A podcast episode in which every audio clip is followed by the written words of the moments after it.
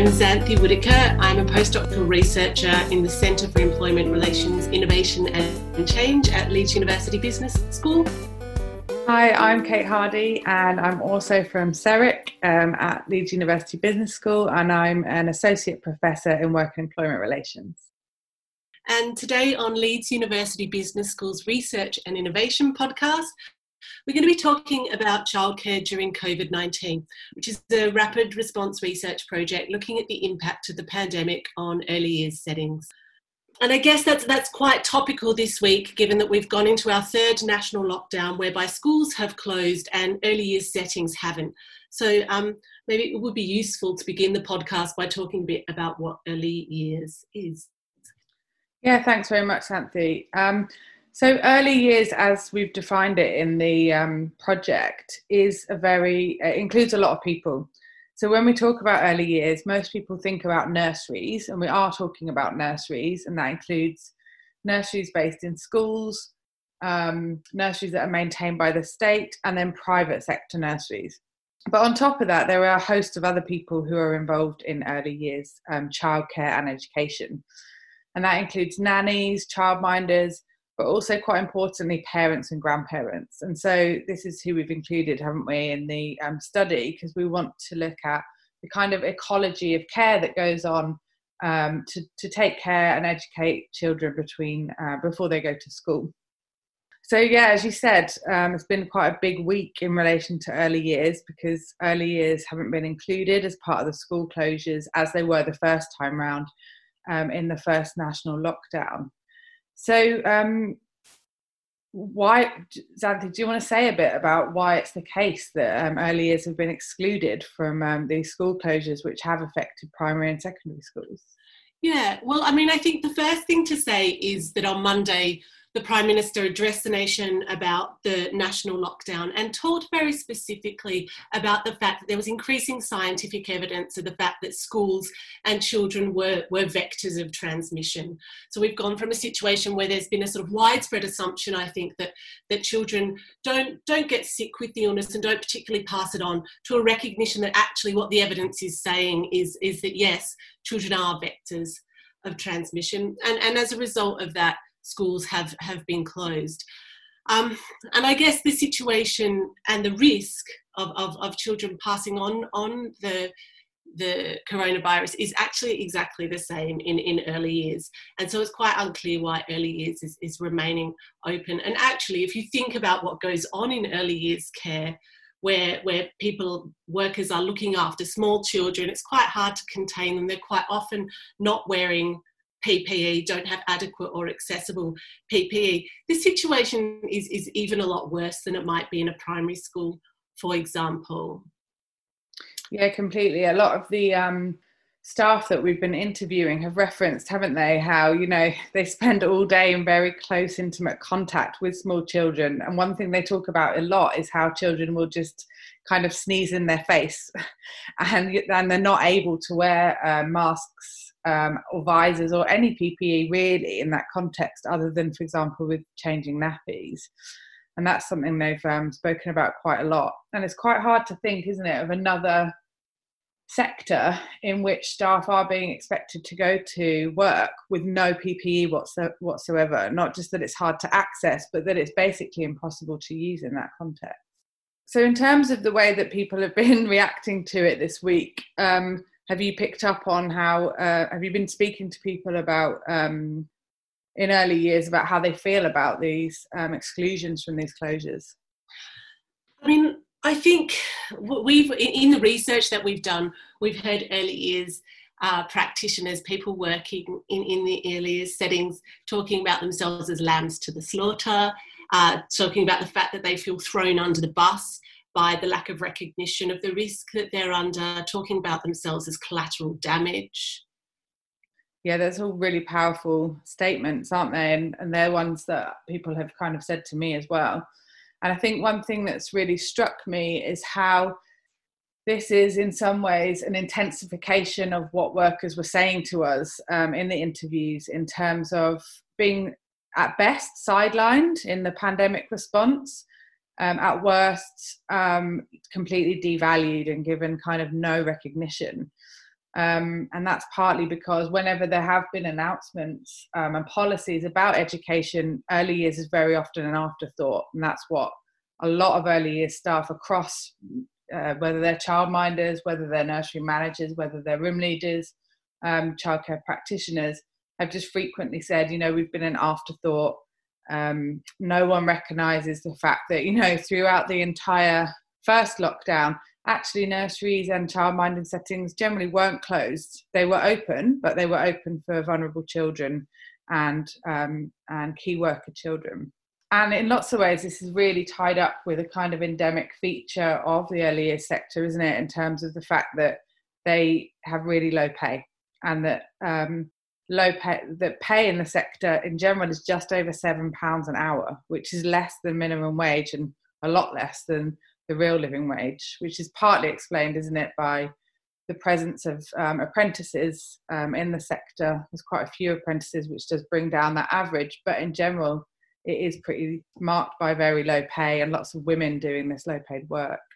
Yeah, that's what I was going to say. I mean, that, that, a key part of this kind of work is the very gendered nature of it. And and you mentioned that that the average pay is, is seven pounds an hour which is below the national minimum wage. And I think that's that's uh, wages have sort of decreased over time. This is a long term issue within the sector. In fact, there was research done a couple of years ago that talked about the fact that an increasing number um, of of people in working in early years settings were reliant on government benefits because their wages were so low. And I think that's been combined with the fact during uh, lockdown that actually the, the responsibilities that that early years workers have taken on have increased and, and actually they're doing really essential work I mean, maybe kate you want to talk a little bit about some of the um, things that we found picked up during our research about the way that early years responsibilities have extended during this time yeah sure so one of the things that i think has struck um, all of the researchers on the team is that um, during the lockdown, actually, nursery staff were the only um, contact that a lot of families had with any sort of agency or any sort of services.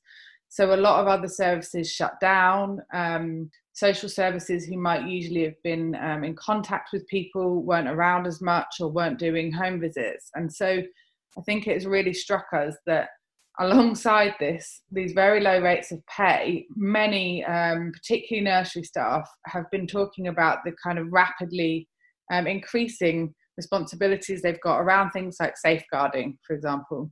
So many of them talked about how they haven't been fully trained in safeguarding, they're having to try and pick up on um, what's happening um, in families, now rather than being inside the room or being able to go into the building they're having to stand outside do it in front of other parents.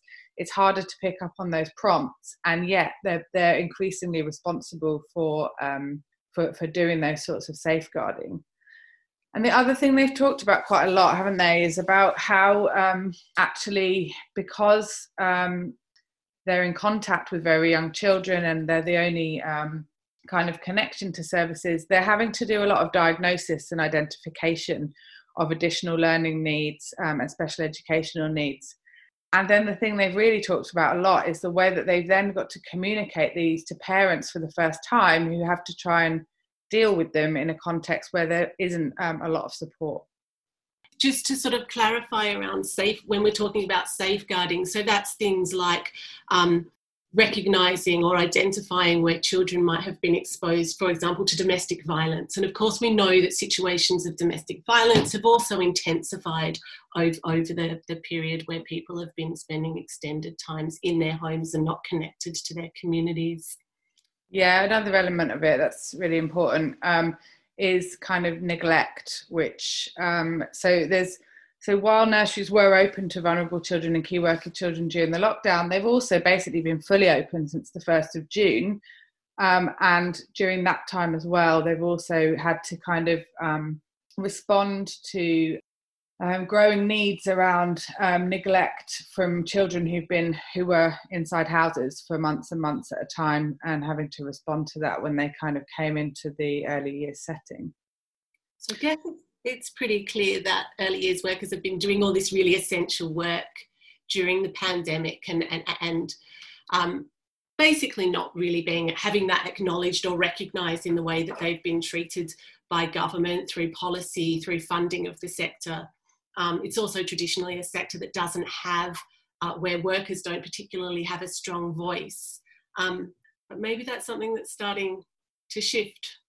Yeah, I think that's kind of one of the better news stories out of this is that obviously earlier in the week, the um, NEU, the Teachers and Education Workers Union for Schools, were able to um, argue that schools should be closed in the interests of staff and pupils and the wider community. And I think this has really set a precedent and given an example to staff in early year settings who, as you say, are traditionally less unionised there is a slightly more unionisation um, in state maintained early years settings um, with Unison, but very much less so in private nurseries. And then obviously, childminders are often own account workers, they're self employed.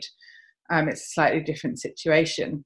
So, yeah, lots of lots of uh, workers have pointed to organisations such as Early Years Alliance and PACEY who are um, who represent nursery workers and managers and also um, childminders um, and nannies as having given them a lot of information and been kind trying to um, represent them but i think just this week as a result of um, early years not being included in those closures and seeing the example that the neu um, have set in the in the sector that has meant i think that there are they, they are beginning to develop a voice through which they can speak about their working conditions and, and how they feel about the fact that uh, they're being asked to go into work in these conditions. So, do you, Xanthe, do you have a sense of the kind of demands that these um, voices and these organisations are putting forward to improve uh, this sector? Yeah, well, certainly um, the apart from the Unison coming out and, and arguing that centres should be closed, there are, there's the argument that they should be funded and supported by government in order to close so that they're not thrown into financial difficulty as a result of that. Um, and certainly much of the sector now is arguing for priority to access to vaccines, much as with, with care workers. Um, and some are arguing for closure for, for for everyone other than key workers and vulnerable children. Um, and and there's, there's, there's a big call for um, relief funding for the government to sort of see early years settings out through these, these closures and through this period.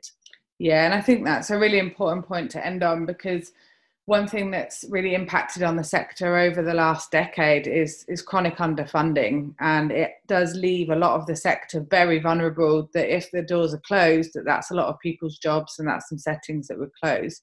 So yeah i think you're right that there's both a need for temporary relief funding like it's been announced for the hospitality centre uh, um, sector but also much longer term look at a sustainable funding model for the sector such important workers carrying out such important work. Yeah, completely. Great. Thanks for listening to today's episode. Um, if you want to uh, find out more information about this research, um, all of our contact details, if you want to get in touch or you want to participate in the research, all the information is available in the episode description.